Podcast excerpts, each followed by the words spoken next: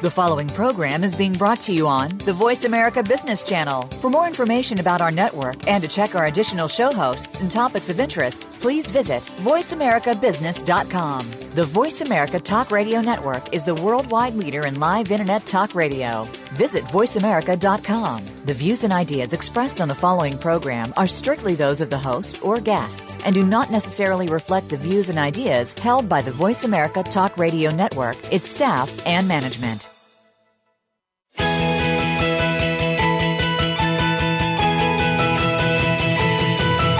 There are entrepreneurs and business leaders that are making so much more than profit in their enterprises. They're also giving back to the community, and so can you. Welcome to Be More, Achieve More Inspiration for the Entrepreneurial Mind with host Chris Cooper. If you are looking to make the most of yourself and your business, then you will want to stay tuned for the next hour. Here's your host, Chris Cooper. Hi, this is Chris Cooper of BeMoreAchieveMore.com and CC1Consulting.com. Uh, delighted to be back with you again for yet another week. And uh, today we're going to talk about the business secrets of the Trappist monks with my guest, August Turak. Um, but before we do that, uh, I'd just like to say a big thank you to Ashley Baroda and Andrew Thorpe for joining the show last week and talking with us about how to use humor and also storytelling when you're speaking and um, some good comments about that show and some really great uh, ideas and thoughts in there. So if you're not listening to it and uh, you'd like to speak or present, then um, do take a look. So the last couple of weeks um, here and my life have in many ways been um, not far from event-free. We've had a death in the family, on the, and then um, my seven-year-old broke his wrist on the first day of his summer holiday which actually meant for the first time in three years I'd not only had to postpone my Achiever Program group call uh, not once but two weeks running. I also had punctures in my car. I, we had a tree fall and partially blocked the entrance to our drive. But one of the things I've really noticed is that I feel a real sense of calm despite of all of those, whereas probably once upon a time I'd felt a sense of chaos. And I've been reflecting on why, and I think it's simply that I'm always looking for learning in every challenge now, and I'm always asking myself, if something seems as though it's going wrong, um, what are the gifts in it? And even the death provided an opportunity to reflect on our lives as well as that of our relative. And my seven-year-old learned to be a little bit more careful, uh, and I realized counter to government propaganda that a health service can actually be a very caring place indeed. I've now got four brand new tyres, so my car's even safer, and I've got a large pile of logs and increased fitness from chopping them all up. Um, yesterday, I even took my seven-year-old to cheer him up. Um, I had a father-son day and, and took him with a splint in his arm to a very beautiful English castle called Warwick Castle. And the castle was almost a thousand years of history. And my son realized that having broken his wrist on Monday was far preferable to being hit in the stomach with an arrow, falling on a spike while trying to cross the trench around the castle, or having white hot urine poured onto his head, such as some people experienced trying to break into the castle in medieval times. And what it did make us both appreciate was how lucky we are to live in the country that we do today. Um, in a life truly is a journey, um, but there are always gifts to learn from it. And you know, I would say that a gift that I've had over the last few weeks was meeting uh, the guest of this show today, um, that we've only met virtually um, via Skype and the phone line. But um, August has um, this really interesting guy, and he, interestingly, he um, his experiences about being with Trappist monks actually came about through an unfortunate accident that he may share with us a little bit later on. You know, I'm always curious and fascinated to learn more about lives of different people and how they can teach us about successful business. Monks are clearly known for living in silence and seclusion, but August knows that they hold something of great value to us, the key to business success. I found his new book, Business Secrets of the Trappist Monks, One CEO's Quest for Meaning and Authenticity, very inspiring. And I think that's why, if you look it up on Amazon, it's um, currently at number 17 in the top 100's hot new releases. Um, it's a really interesting and inspiring uh, read. And he tells the story of how he spent the past 17 years working part-time alongside Trappist monks as they run high-margin businesses producing commodities such as beer, eggs, and exotic mushrooms. He started out searching for enlightenment, but he ended up with a lifetime of lessons that taught him that success does not mean sacrificing business for big profits. You can in fact have both. The monks also break many business rules except one. That's the commitment to quality where the secret lies. Rather than obsess about profits and the bottom line, the monks succeed in business by practicing the idea of service and selflessness, and the profits always seem to take care of themselves. Um, August, he prefers to be called Augie, is a successful entrepreneur, corporate executive, and award-winning writer. He's been featured in the Wall Street Journal, Fast Company, Selling Magazine, the New York Times, and Business Week, and is a popular leadership contributor at Forbes.com. Before he wrote the book, he wrote an essay um, for a literary competition, which won a $100,000 first prize. And that helped him, I think, appreciate the gift that writing a book on this subject could bring. And I'm sure and I've noted that even the actor Michael Keaton loves his book. Not often you can say that Batman is a fan of your work. So a big welcome to Augie Turak. Thank you so much, Chris. It's wonderful to be with you. Uh, it's great to speak. Great to speak to you. And um, maybe we could start the um, sort of process by by you explaining a little bit about your background and how you came to spend time with the Trappist monks of Mepkin Abbey. Well, at the time, it was uh, 1996, and I was the uh, CEO of a software startup called Raleigh Group International in Research Triangle Park, uh, North Carolina. And I had segued into entrepreneurship after a corporate career that included working for MTV and what is now the Arts and Entertainment Network.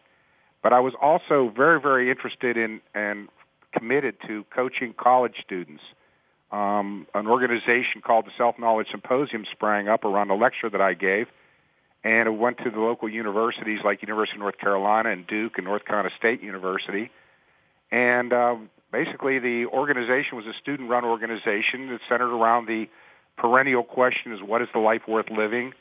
Uh, what what should we do with our lives? What's a meaningful life? Anyway, a bunch of these kids convinced me to go skydiving with them as a quote unquote team building exercise and as I like to say, I was brave enough to jump out of an airplane, but not brave enough to tell them I was too darn old to be jumping out of airplanes.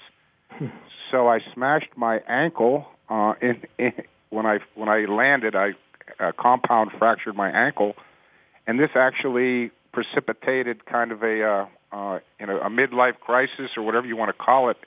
And this is what pr- propelled me to the, the, the monastery. And were you? I mean, have you always been a very sort of spiritual person? Uh, was it just out of you when know, I was out yes. of a recommendation? Yes, when I was uh, even in college, um, I was a child of the late '60s, early '70s, and um, when I got to college, I just started asking the big questions in life. What am I supposed to do with my life? Is there a God? Uh, what is the meaning of life? Does life have any meaning? And uh, this became I became obsessed with it. Uh, this led me to uh, study of Eastern religions and eventually Zen Buddhism, and uh, and I actually got so interested in it that I took a hiatus from college. I dropped out for five years in order to study full time with a with a Zen teacher in the early '70s. So I've always been uh, been fanatically interested in spirituality and and the big questions in life. As a matter of fact, my definition of spirituality is coming to some kind of answer of those big questions. Uh, so actually, what you've, you've, done is you've studied different di- disciplines like like Buddhism, I guess Trappist monks. Um, is, is, that right? Catholic? The, the, the thing that fascinated me, the, re, the, re, the back when I was still in college, there was um, the most famous Trappist monk in modern times is a man by the name of Thomas Merton and Thomas Merton was a New York intellectual, party boy, uh, writer, um, and uh, he he uh, gave it all up to become a, a monk at the Trappist monastery of Gethsemani in Kentucky. And uh, at first he wasn't allowed to write, but then he started writing again, and he wrote a bunch of uh, books. His most famous, I think, is probably his autobiography, The Seven Storey Mountain. And uh, and I got turned on to his books when I was still in college and towards the end of his life, uh, he got very, very interested in Zen and Buddhism, but Zen in particular. He's written a lot about Zen, and he actually died in a tragic accident in a conference in Bangkok uh, where he was hanging out with Buddhist monks. So that was kind of the crossover. He was kind of the synthesizer between some of the ideas that I was so fascinated about Zen and how it applies to the to Christianity as well. Mm. So, so what you what you then did is you decided to what, go out and stay with them for a while, and you know, how did how did that happen? Well, what happened was in um, uh, after I, I when I went into the hospital, I was in the hospital for a week with my broken ankle, and I started having wave after wave of panic attacks, and I couldn't figure out why I was having these incredibly terrifying panic attacks. And it suddenly uh, hit me that it wasn't anything to do with my ankle per se. It was that the the uh, sh- shock of the ankle inju- injury was forcing me to confront my own mortality. And I suddenly realized that I was not prepared to die. That despite what I had, all the work that I had done over the years that I considered, you know, valuable spiritual work, I was not ready. And so after I got out of the hospital, the uh, panic attacks went away, but I still had this feeling that something had cracked inside of me. Um, fundamentally, I was depressed. And just at that time, um, a few months later, or I guess six months later, one of my students called me and told me that he was at a Trappist, spending the summer at a Trappist monastery. And without even thinking, you know, I just heard the change in his voice. He seemed to have grown so much in the in just a couple of months living with these guys. And I just suddenly said, I want to come. So he went and talked to Brother John. Brother John invited me that weekend. I was blown away. I came back the next weekend and the next weekend. And then gradually, I, you know, I heard about the monastic guest program that met this. The monastery I went to is called Mepkin Abbey, right outside of uh, Charleston, South Carolina, here in the states. And uh, they have a monastic guest program where non-monks can spend extended periods of time living with them, working with them, uh, fundamentally being a part-time monk. And I began taking advantage of that program and going down for longer and longer periods. Um, eventually, I actually uh, I've spent as long as three months at a time with the monks, living with them. Mm. So, so tell us about their business successes and why you think their attitudes and experience is just so relevant to modern day business.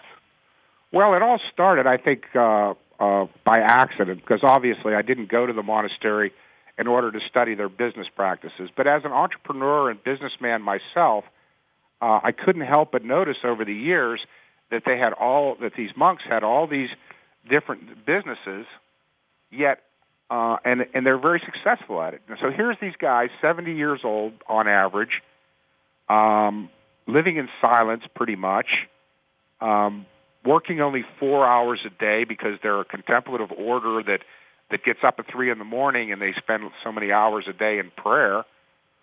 So how do these guys manage to pull this off? And that became the question that I posed to, uh, for myself. And the answer that I came back with is that it's in your own self-interest to forget your self-interest. The secret to the monk's success is that they're not in business at all they're working towards a high overarching mission, which is they want to be of service to other people. Now, if you look at business um, writings over the last 25 or 30 years, everybody is talking about delighting customers. And the mission that the monastery has is fundamentally to delight people, to serve people, to serve other, uh, to transcend selfishness, be a selfless person, and this translates into a tremendous business philosophy that I call service and selflessness is what guides everything they do. People sometimes say to me, you know, how, well, how does this apply to business? And I said, well, listen, as a salesman myself, and, a, and if I may be, say so, a very good one, um, you know, every great salesman knows that the more he forgets about himself, forgets about his product, forgets about his commissions, forgets about his quota, and fanatically focuses on delighting his customer, helping his customer, serving his customer, the more commissions he makes, the more product he moves. It takes care of itself. It's, it's what I call aim past the target. The same thing in leadership. The more, every great leader understands that the more he forgets about his own career, his own career path, his own promotions, and fanatically ser- uh, works on making other people successful, the promotions will take care of themselves. And when entire corporations focus, for example, Apple, you know, um, Steve Jobs was fanatically focused on delighting people, on, on coming up with products that delighted people. The profits take care of themselves. So this, this is something that the monks have been, this is considered new and revolutionary in business, selflessness, but it's something that the monks have been doing for over a thousand years with tremendous success. Mm. Uh, so, what, so what do you see as the challenges with today's business then that you experienced at Mepkin Abbey Address? Is, is it that people, businesses are very focused on the profit and less so on the service, or? Yes, I I think that uh, first of all, we as a culture, not just business as a subset of this, we are immediate gratification people. Uh, uh, my old mentor, Louis R. Mobley, was the uh, founder of the IBM Executive School in 1956, and he ran it till 1966. And he used to say to me, you know, you young people, you want it all, and you want it now. So this translates also to corporations being uh, interested in expediency on the on the quarterly profits and all that kind of stuff. Um, and but I think it's deeper than that. I think fundamentally there's two sides to the equation. First of all, you have to be intellectually convinced that nice things do happen for nice people. That the more you help other people, the more it's going to take care of you. Um, so first of all, you have to intellectually buy into that, and, and I'm trying very hard. This is one of the big purposes of my book, is to use as many case studies from my own business career and from the monks and from other corporations to convince people that, you know, this is not just all motherhood and fluff. It's just darn good business. Selflessness.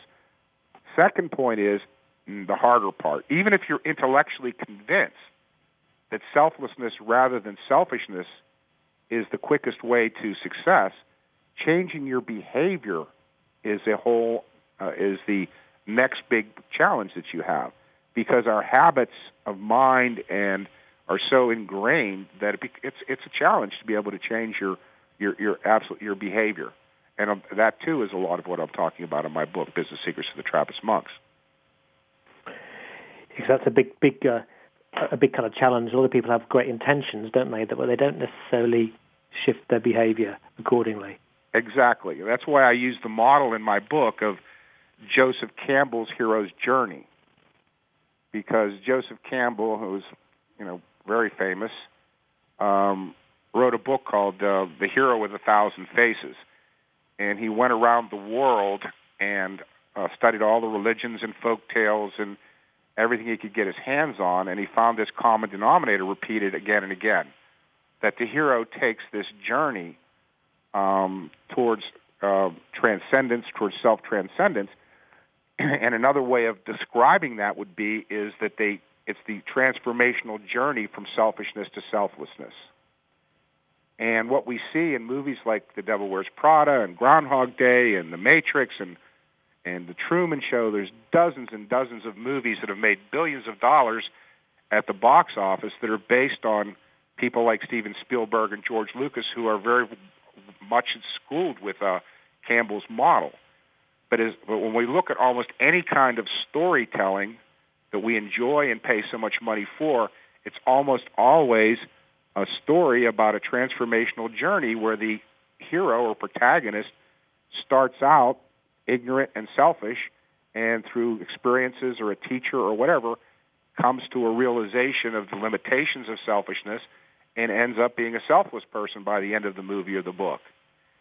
And uh, my point is always that uh, the fact that we find these so fascinating tells me that we really want the same thing. Absolutely. Well, we'll, we'll talk a little bit more about that after commercial break. We're just going to go um, to a commercial break. We should be back with you again in a couple of minutes, and uh, we'll talk a little bit more about selflessness and selfishness um, after the break.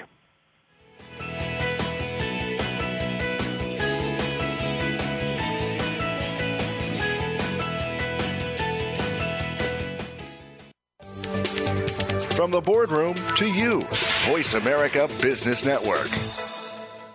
Would you like to work personally with the host of this show to help realize your potential?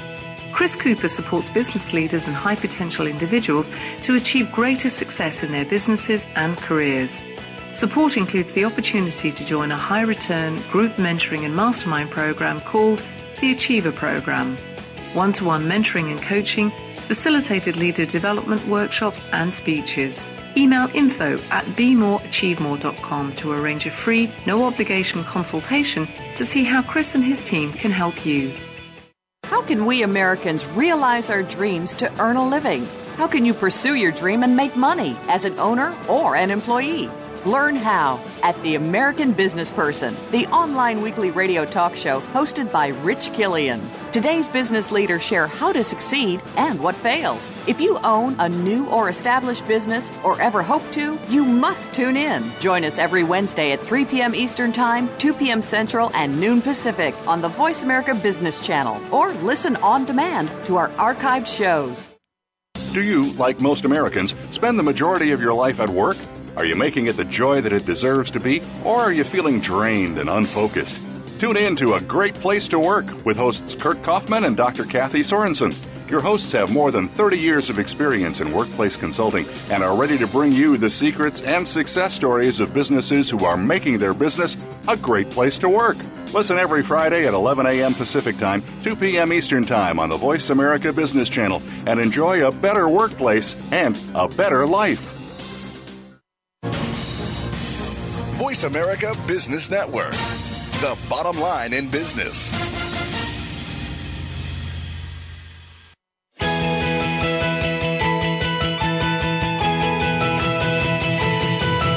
You are tuned in to Be More, Achieve More with host Chris Cooper.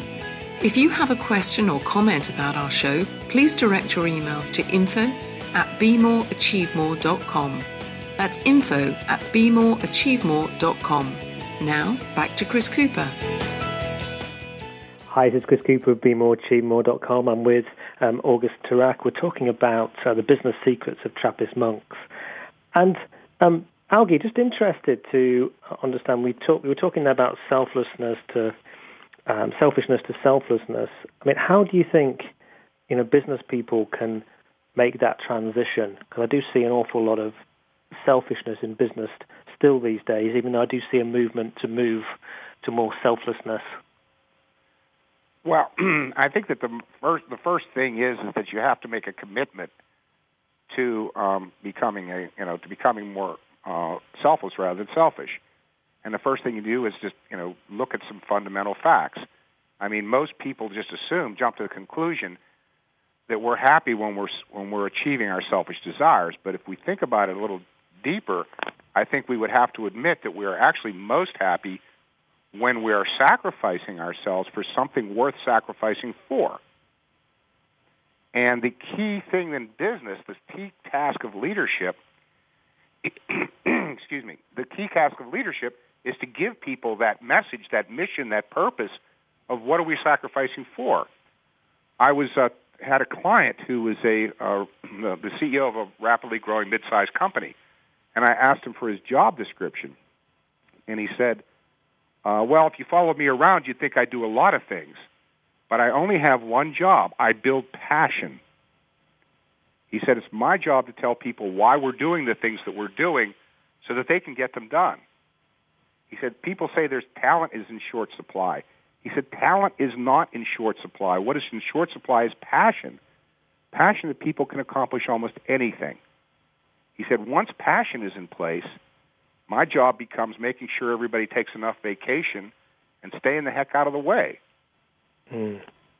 so what we really need is is people who can articulate, uh, passionately articulate a mission worth sacrificing for. And in my book, Business Secrets of the Trappist Monks, I call these organizations and define these organizations as what I call transformational organizations. And a, a transformational organization has three components to it. Uh, the first thing is a high overarching mission worthy of being selflessly served. And I use the examples of Alcoholics Anonymous and the monks at Mepkin Abbey um, and uh, Louis Mobley's IBM Executive School and um, the Marine Corps here in the States as being the, the, a transformational organization because they have a high overarching mission worthy of being served, number one. Number two, they offer people personal transformation as part of that mission. In other words, if you join as a, a Marine, the Marine Corps says, come join the Marine Corps and we are going to turn you into a Marine. You don't, you aren't a Marine because you signed the recruitment papers. You go through a process of becoming a Marine. You're transformed, in other words. And um, the third thing that all these transformational organizations have is a methodology for bringing this transformation about. Louis R. Mobley, for example, saw the 12-week IBM Executive School as a transformational journey from selfishness to selflessness, um, and he ha- so he institutionalized a process. Even though he was talking about a, uh, he was working in a technology company, he said his job was not had nothing to do much to do with technology. It had to do with transforming people from managers into executives. And managers get things done, and executives decide the things that are worth doing in the first place. And that means values and principles and things like that, and virtues, not skills. Does that make any sense to you, Chris?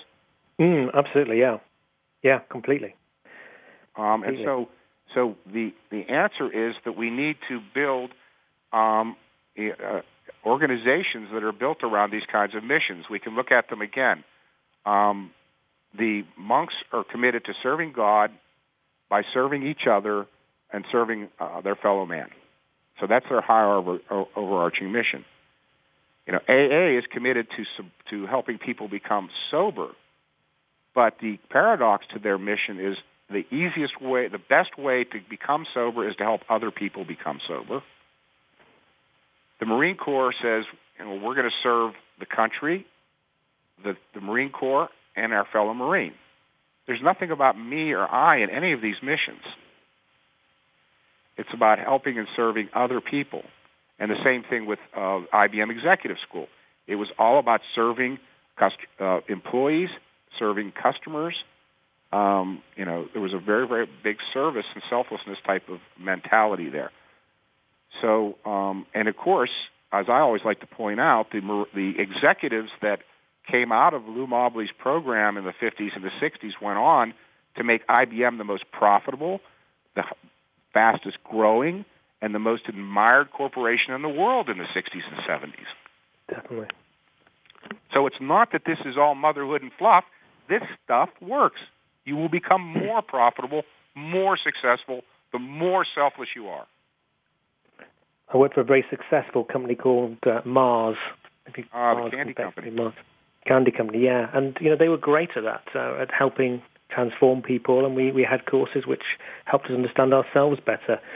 Whereas at the time, you know, not many businesses were doing that sort of thing. And I think it really was, you know, part of the, the success of it. You, you were transformed during that, that period. Uh, just while you were saying that, I was also thinking about. I know, I know you, you enjoy sport and and particularly golf. Um, but we also spoke about in the, in, before the interview started about Andy Murray and about tennis and the fact that you know a Brit had won Wimbledon, and and you could see all of that kind of journey that you talked about, that hero's journey in in Andy, and and you know a year ago he'd cried at Wimbledon, which suddenly was the first glimpse that he was a, a he really was a human being, and he really was um, he was transforming as a, as a person and he, he seemed to have this, you know, got this higher mission when it came to Wimbledon. We hadn't won it for I think 77 years, uh, and uh, he'd also got a, a mentor in Ivan Lendl that he didn't want to let down. So um, he, we've seen a journey of him go to more selflessness, and as he's done that, people have got much more engaged with him and his story. Right, absolutely. I mean, the, the hero's journey. I, in my book, I outline it and I apply it to some very popular movies, but the hero's journey, and I abbreviate the the cycle that Campbell uh, for space. I abbreviate it, but into the major stages. And the first stage of the hero's journey is voca- is the call, or what monks would call the vocation. You know, and in business, I say it, it represents that that voice that seems to always be calling to an entrepreneur. Um, and I firmly believe that, as one of the monks said, everyone has a vocation. Those who say they don't just never learn to listen. So we all have a vocation to something higher than just uh, a trophy house. Uh, the second stage is always the resistance to the call. There's probably people listening to me right out there saying, "Oh, I don't have a vocation." Well, that's the resistance to the call. And in movies, we see this constantly. You know, where where the hero is in retirement and they come back and they want him to take one last mission for the good of the team or the country or whatever, and he tells him to go to hell in the beginning, right? Always. Mm. and then he reconsiders and he, as the monks would say, prays on it, right? And then he eventually decides, okay, I got to, I got to take the, the the plunge. The third stage is the desert, and that, that's what really made me think of Andy Murray. You know, you the the the, the desert stage is always where uh, in the movies where the teacher like Yoda is standing over Luke Skywalker and saying, "Don't try, do." It's the most difficult stage of the hero's journey because it can last in real life. It can last for years, where you're in training um, for the vocation that you've. And a lot of times it doesn't seem like you're getting anywhere, and that's the idea of being lost in the desert, which you see in the Israelites, etc. And importantly, and I experienced this in golf myself when I started taking golf lessons. Oftentimes in the desert, you get worse before you get better because you're trying to, you know, as they say in golf, you're trying to change it. So you're trying to transform your golf swing. So you actually get worse before you get better. So you can actually regress for a while. So it's very challenging to be in the desert. So if you look at it in the movies, for example, in The Devil Wears Prada, you've got uh, Meryl Streep's character throwing coats, uh, a series of coats in the face of uh, Anne, Anne Hathaway's character. And that's supposed to suggest the passage of a lot of time and the frustration that she has to put up with because the movie is only two hours long, right? And we don't want to spend an hour of it um, in the desert because it's boring. In in Groundhog Day, um, Murray uh, gets uh, Bill Murray gets his face slapped a thousand times, you know, or ten times in a montage. They use these montages to give slap, slap, slap, slap, slap to let you know that he's making the same darn mistakes, oh, selfish mistakes over and over again, and can't and refuses to uh, see what's going on. And so Andie uh, MacDowell, uh, whatever her name, Andie MacDowell is her name. She's slapping his face over and over. So usually they abbreviate the desert stage in this way. The next stage is the great trial. Once the hero has developed all this power in the desert, then um, he's tested somehow. And it's great in The Matrix, for example, or, or in The Devil Wears Prada, where um, in The Matrix, all the power that he has built up uh, is not enough for him to be able to defeat um, the Agent Smith. And uh, oftentimes the hero is tempted by the dark side. What is the dark side? The dark side is, oh, you've got all this power now. Um, why don't you use it for selfish purposes? Why don't you become a powerful person, Darth Vader? And so in the in the in this uh, Star Wars saga, Darth Vader is an example of somebody who succumbs to the uh, seduction of power, using his personal power. The next stage is the death, uh, uh, the death and rebirth stage. And in the Matrix, that's what happens. He, all the power, all the selfish, egocentric power that he's built up is not enough for him to defeat Agent Smith. So he has to be die and be reborn, and he's and that happens through oftentimes in the movies through love. In the case of the, the Matrix, it's a woman who just happens to be named Trinity of all things, who is connected by a phone line of quote unquote love or grace who brings him back to life. And the final stage is the return to help others. so once the hero has been reborn, then he always comes back to help other people. And this is the same model, and the reason it's repeated like clockwork in so many of these movies is it's as ancient as, as humanity. It's as old as storytelling. And it's not something somebody invented. And the reason it resonates for us is we're all longing to take the hero's journey. Now, the details may be different, as all these movies are different as far as that they can be set in the in, in the Middle Ages or in the future or in the present or in New York City, but they're all the themes are always the same. And my argument in my book is we would not spend billions and billions of dollars to watch other people be transformed from selfishness to selflessness via the hero's journey if we didn't want to take that same journey ourselves, both individually and collectively. And do you think things like, um, you know, our health is very linked to, i.e., whether we take that, so you know, our resistance to the journey, and also maybe you know our reaction to. You know, I talked about some, you know, some challenges I've had in the last couple of weeks, but how you react to those challenges during that that process. Well, I think that um, getting to your point of health, I think, is very, very critically important. Today, the World Health Organization says for Western civilization, by a long shot, the number one health affliction is depression. I teach at Duke University, which is one of the most prestigious universities in America. It costs $50,000 a year to go there, and the provost told us that one in four incoming freshmen are already on antidepressants. Gosh. So what is going on with Western civilization? You know, and I think that it's because, as the old song says, we're looking for love in all the wrong places. Um, you can't. Find, we're not finding our fulfillment in, in, in meaning and purpose. Um, and I think this is compounded because um, the decline of religion, especially in Europe, but even here, um, people are not finding the meaning and purpose that they used to find in church. And uh, and I think a lot of us, whether we realize it or not, are looking for that same sense of meaning and purpose in our business and professional lives, and we're not finding it. And no matter how many trophy wives we have or how many trophy cars and houses we have, we we're not. You can't fill that hole in your soul with those kinds of things.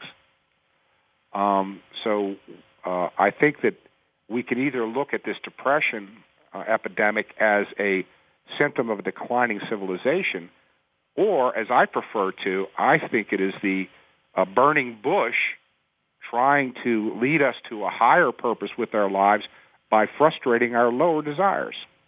Hmm. We've got a couple of minutes to commercial break, um, but just relating to that, when I want to explore something that I, I read in your book that I'd not I'd not read before that I uh, you know really resonated with me in my life because I can see my life in the hero's journey. I can see myself in different phases, and I sometimes you know dip back into the desert. It's even scorching hot here today. Um, but you, you talked in the book about that sometimes the shortest point between two distances is a long is a long way round. Right. And I thought was really insightful. Do you want to explain that briefly? Well, what we usually think is that selfishness is the is the um, you know the the shortest distance between uh, two points. For example, um, if you're going to do something for you know, first of all, before I do something for you, you're gonna I'm going to make sure you do something for me. Or conversely, I'm not going to do anything for you unless I have a very clear idea of what you're going to reciprocate with. Um, the idea that you should just give uh, for the pure joy of giving, and that in some way, in some magical way that you probably cannot anticipate or understand at this point, it will come back to you with with interest. That seems like the long way around. You know, we want to be able to, if we're going to hire to uh, help an old lady across the street, we want uh, somebody like me to guarantee that we can now run into a, a grocery store and buy a lottery ticket and we're going to win. And that seems like the shortest distance. But actually, it's the long way around. It's the idea that if you live an ethical life and you do the right things simply because it's the right thing to do, and you don't worry so much about how it's going to come back to you, it comes back to you the quicker. Yeah.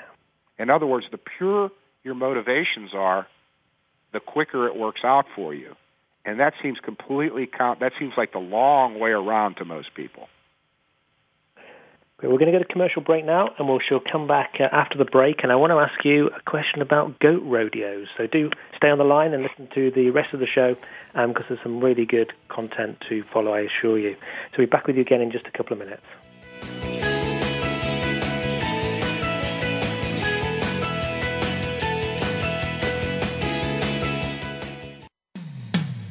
When it comes to business, you'll find the experts here. Voice America Business Network. Hi, I'm Rebecca Costa, host of the Costa Report every Tuesday at 6 a.m. and again at 6 p.m. This week, my guest is outspoken former congressman and one of our country's most prominent gay public figures, Mr. Barney Frank. He'll be with us to talk about the Supreme Court's ruling on DOMA and how the Obama presidency is doing in its second term. Don't miss Barney Frank this Tuesday at 6 a.m. and again at 6 p.m. on the Voice America Business Channel. Dialogue is the single most powerful leadership tool we have to make a difference in the world. Leading Conversations with host Cheryl Esposito creates a place for that dialogue. Tune into the Voice America Business Channel every Friday as Cheryl hosts new conversations among leaders from around the world in business, government, art, economics, and social change. We'll explore big ideas and everyday actions and learn how their own leadership has led them to discover a newfound sense of possibility in the world. Leading Conversations with Cheryl Esposito, bringing big thinkers together in conversations that make a difference right here on the Voice America Business Channel every Friday morning at 10 a.m. Pacific Standard Time. Would you like to work personally with the host of this show to help realize your potential? Chris Cooper supports business leaders and high potential individuals to achieve greater success in their businesses and careers. Support includes the opportunity to join a high return group mentoring and mastermind program called the Achiever Program one to one mentoring and coaching, facilitated leader development workshops, and speeches. Email info at bemoreachievemore.com to arrange a free, no obligation consultation to see how Chris and his team can help you. The business community's first choice in Internet Talk Radio, Voice America Business Network.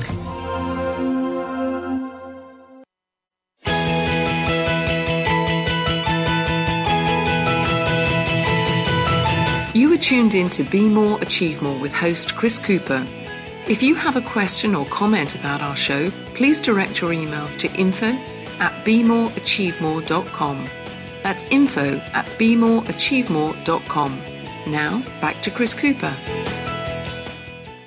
Hi, it's Chris Cooper, bemoreachievemore.com. I'm with um, August Turak. Um, his e- web address, by the way, is augustturak.com and uh, his book is available on Amazon if uh, if you want to obtain a copy, and it's called Business Secrets of the Trappist Monks. So August, let's let's um, move into some of the the other bits that really interested me and inspired me in your book. I'd look to, like to ask you about goat rodeos because I think that was a really important concept. Yeah, it took place uh, during the time that I we started our company in 1993 on just a couple of thousand dollars and gradually built it up just using internally generated cash, which uh, I illustrate throughout Business Secrets of the Trappist Monks as a example of how we started probably uh, we started with nothing and uh, used the principles of the Trappists to build our own company. So I'm using that as evidence that I'm not just talking about theory, I'm talking about practice. Anyway, we eventually developed a strategic relationship, my company, Raleigh Group International, with uh, Microsoft and I used to spend a lot of time in Redmond, Washington, on the Microsoft campus um, in the early '90s. Um, you know, trying to working on this relationship. And what I noticed when I was out there was it reminded me of when I was at MTV, because everybody was young, everybody was on fire for Microsoft and its mission. Everybody was sleeping under their desks for what looked like the uh, pure pleasure of doing so, like kids camping out or something.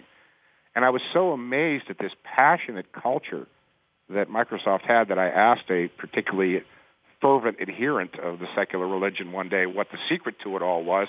And he screamed in my face, goat rodeos. and I said, well, what the heck's a goat rodeo? And he said, I'll tell you what a goat rodeo is. It's 5 o'clock on Friday night, and Bill Gates calls you up, and he says he plans to demo your product at a Tokyo trade show for 10,000 people and simulcast it all over the world to a half a million more.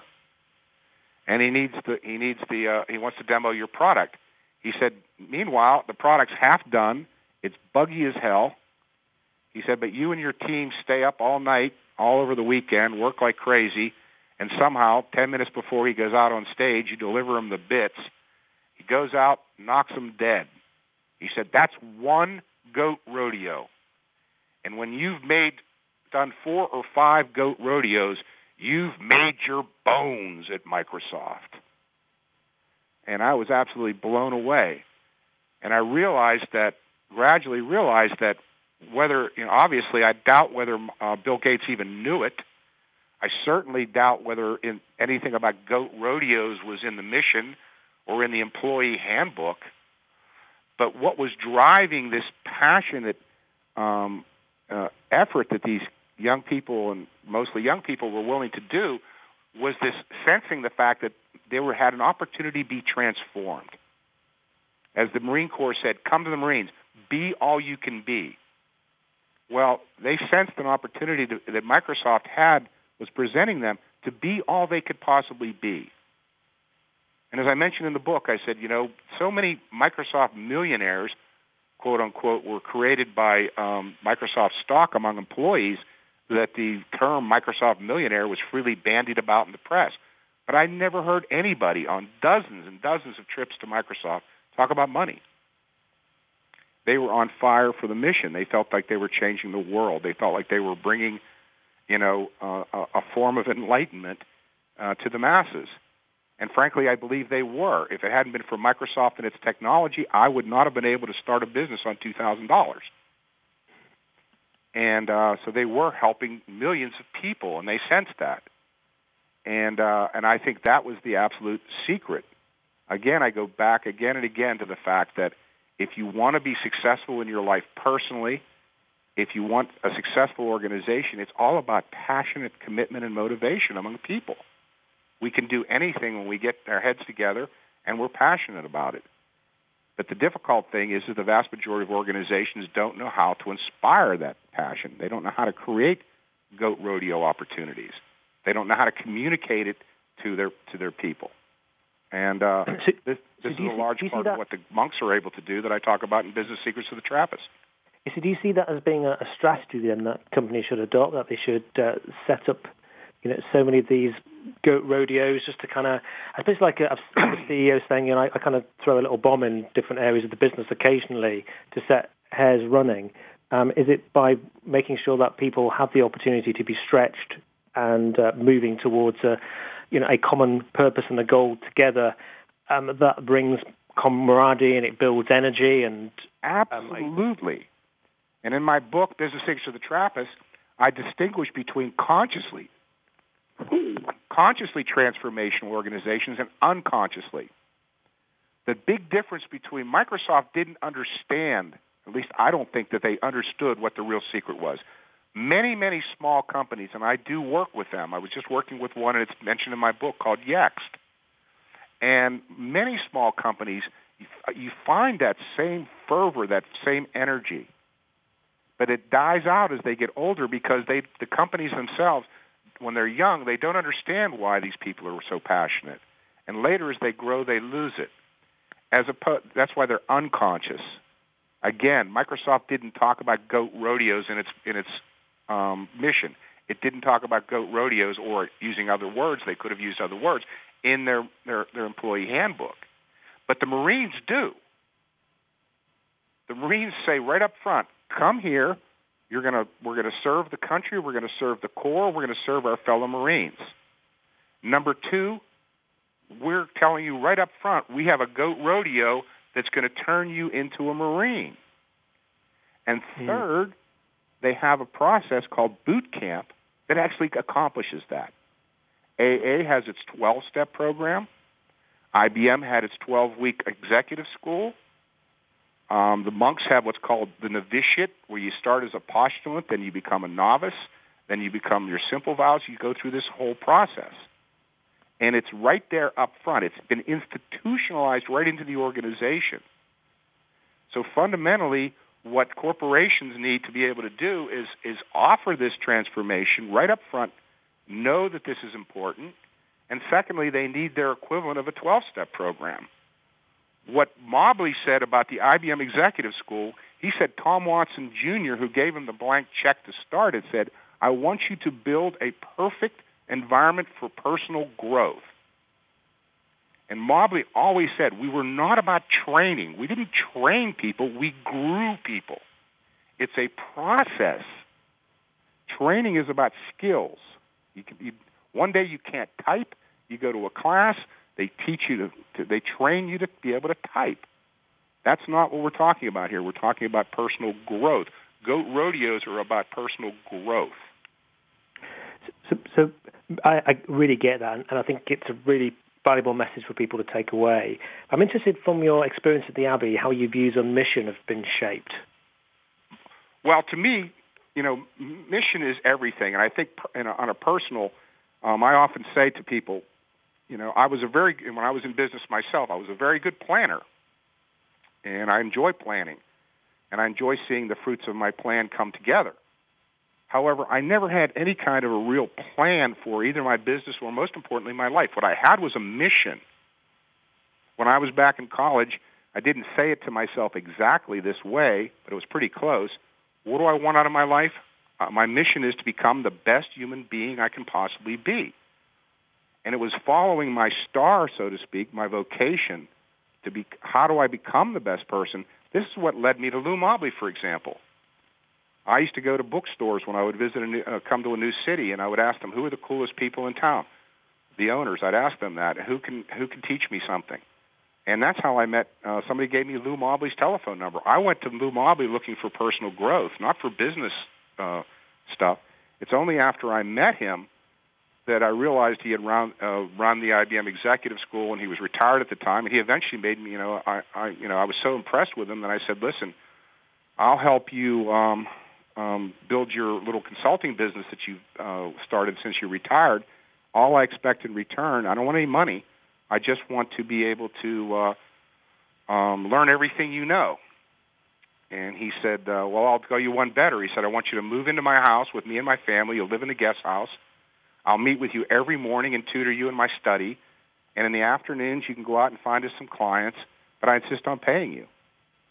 So I got this incredible two-year education wow. working at, sitting at the uh, feet of this man. Um, but I was not interested in business at the time. I was interested in personal growth. And all of the success that I've had in business and, and in selling my companies, et cetera, came as a byproduct, a trailing indicator of my commitment to this high overarching mission. So when companies have this have a mission like that, and I u- illustrate in my book a, a, very very good case study of a company um, called Truliant Federal Credit Union that is committed to uh, having a positive impact on other people's lives. That's what their mission is. You know, this can inspire people to do tremendous things. And this is what the monks have. They have a high overarching mission. And people are constantly telling me the mission is too vague or it's too soft or whatever. That's not right. They, you know, the, the Marine Corps can take a, a vague, high mission like serve the country, serve the Corps, serve your fellow Marines, and they translate that into people doing push-ups. They can make it very, very practical. It's the executives that need to be able to translate this mission into the day-to-day operations of the business. Yes, yes. And Farmer, I was reading a, a mission recently uh, for a company I was working in. It said something about being a leading supplier in the IT industry, and I thought actually, God, that could be so much bigger and more compelling. Absolutely, that's the first thing I thought when you just mentioned it. we need to aim past the target. We need bigger missions that are that are built around principles and values and purpose and integrity and things like that. And uh, and, and and and if you have those, then uh, you know for a company like that company you just mentioned being the number you know one in the IT business. What if the IT business goes away? Then what are they going to do? You know, my grand my father worked for a uh, um, the Pennsylvania Railroad, and he said the Pennsylvania Railroad here in the United States eventually went bankrupt. And he said our biggest mistake was we thought we were in the railroading business. Mm. He said so when the trucks and the planes came along, we said, well, we don't have anything to do with them. But if we had defined ourselves as being in the transportation business rather than the railroading business, so how you define yourself becomes the box that you put yourself in, and when things change around you, you don't even notice it until it's too late. I've got about, about a minute left for you to share any final messages that you'd like to leave us with. So, in one minute. Well, you know what I what I would like to end, end probably with is that there that all human motivation can be described as an urge to transformation. Every acorn longs to be an oak, um, and but there's three different kinds of transformation. The first is when a thirsty man drinks, he transforms his condition. When a poor man hits the lottery, he transforms his circumstances. But when Mr. Scrooge wakes up on Christmas morning an utterly new man, he has experienced a transformation of being. And what we're all really looking for whether we realize it or not, is this transformation of being. And this transformation of being is always a transformation from selfishness to selflessness. That's what Mr. Scrooge wakes up on Christmas morning understanding. And um, so what we need in our organizations and in our personal lives is to s- start working towards transformations of being.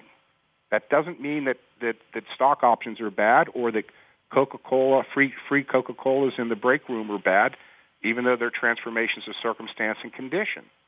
They're necessary too. We all need to eat. But what we're really longing for, and I think the symptom of why we're so many of us are depressed, is we want a transformation of being. And this is what the monasteries uh, provide, and this is a large part of what Business Secrets of the Trappist Monks is about. How do we, you know, offer other We've got people... to leave you there, Augie. We're, we're, we're running out of time. We're going to get right, cut Chris. off in any minute. But thank you so much for being on the show. I think it was a very, very powerful, some really great messages. I hope you've enjoyed joining us today. Um, for more information on August Turak, go to www.augustturak.com. As I mentioned, his book is available in, at Amazon. Um, if you have any questions or feedback, please send them to chris at bemoreachievemore.com. Um, link in with me, get on, on Facebook with me at facebook.com slash be more, achieve more. On next week's show, we've got Celia Delaney. We're going to talk about how to use speaking to promote your business. Celia is, Celia is a, a former actress and, um, and now helps um, people uh, create amazing um, speak, speaking and, uh, and helps them promote their speaking businesses. So I look forward to speaking to you again next week. Have a wonderful week. And thanks again to August Turak. Thank you. Thank you.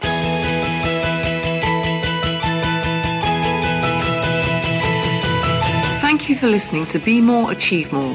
Please join your host, Chris Cooper, again next Friday at 8 a.m. US Pacific Time, typically 4 p.m. London on the Voice America Business Channel. Enjoy your week.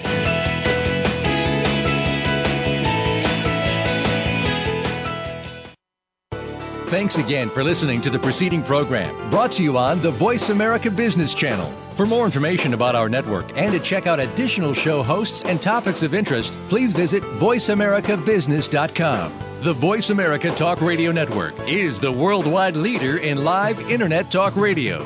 Visit VoiceAmerica.com. The views and ideas expressed on the preceding program are strictly those of the hosts or guests and do not necessarily reflect the views and ideas held by Voice America Talk Radio Network, its staff, and management.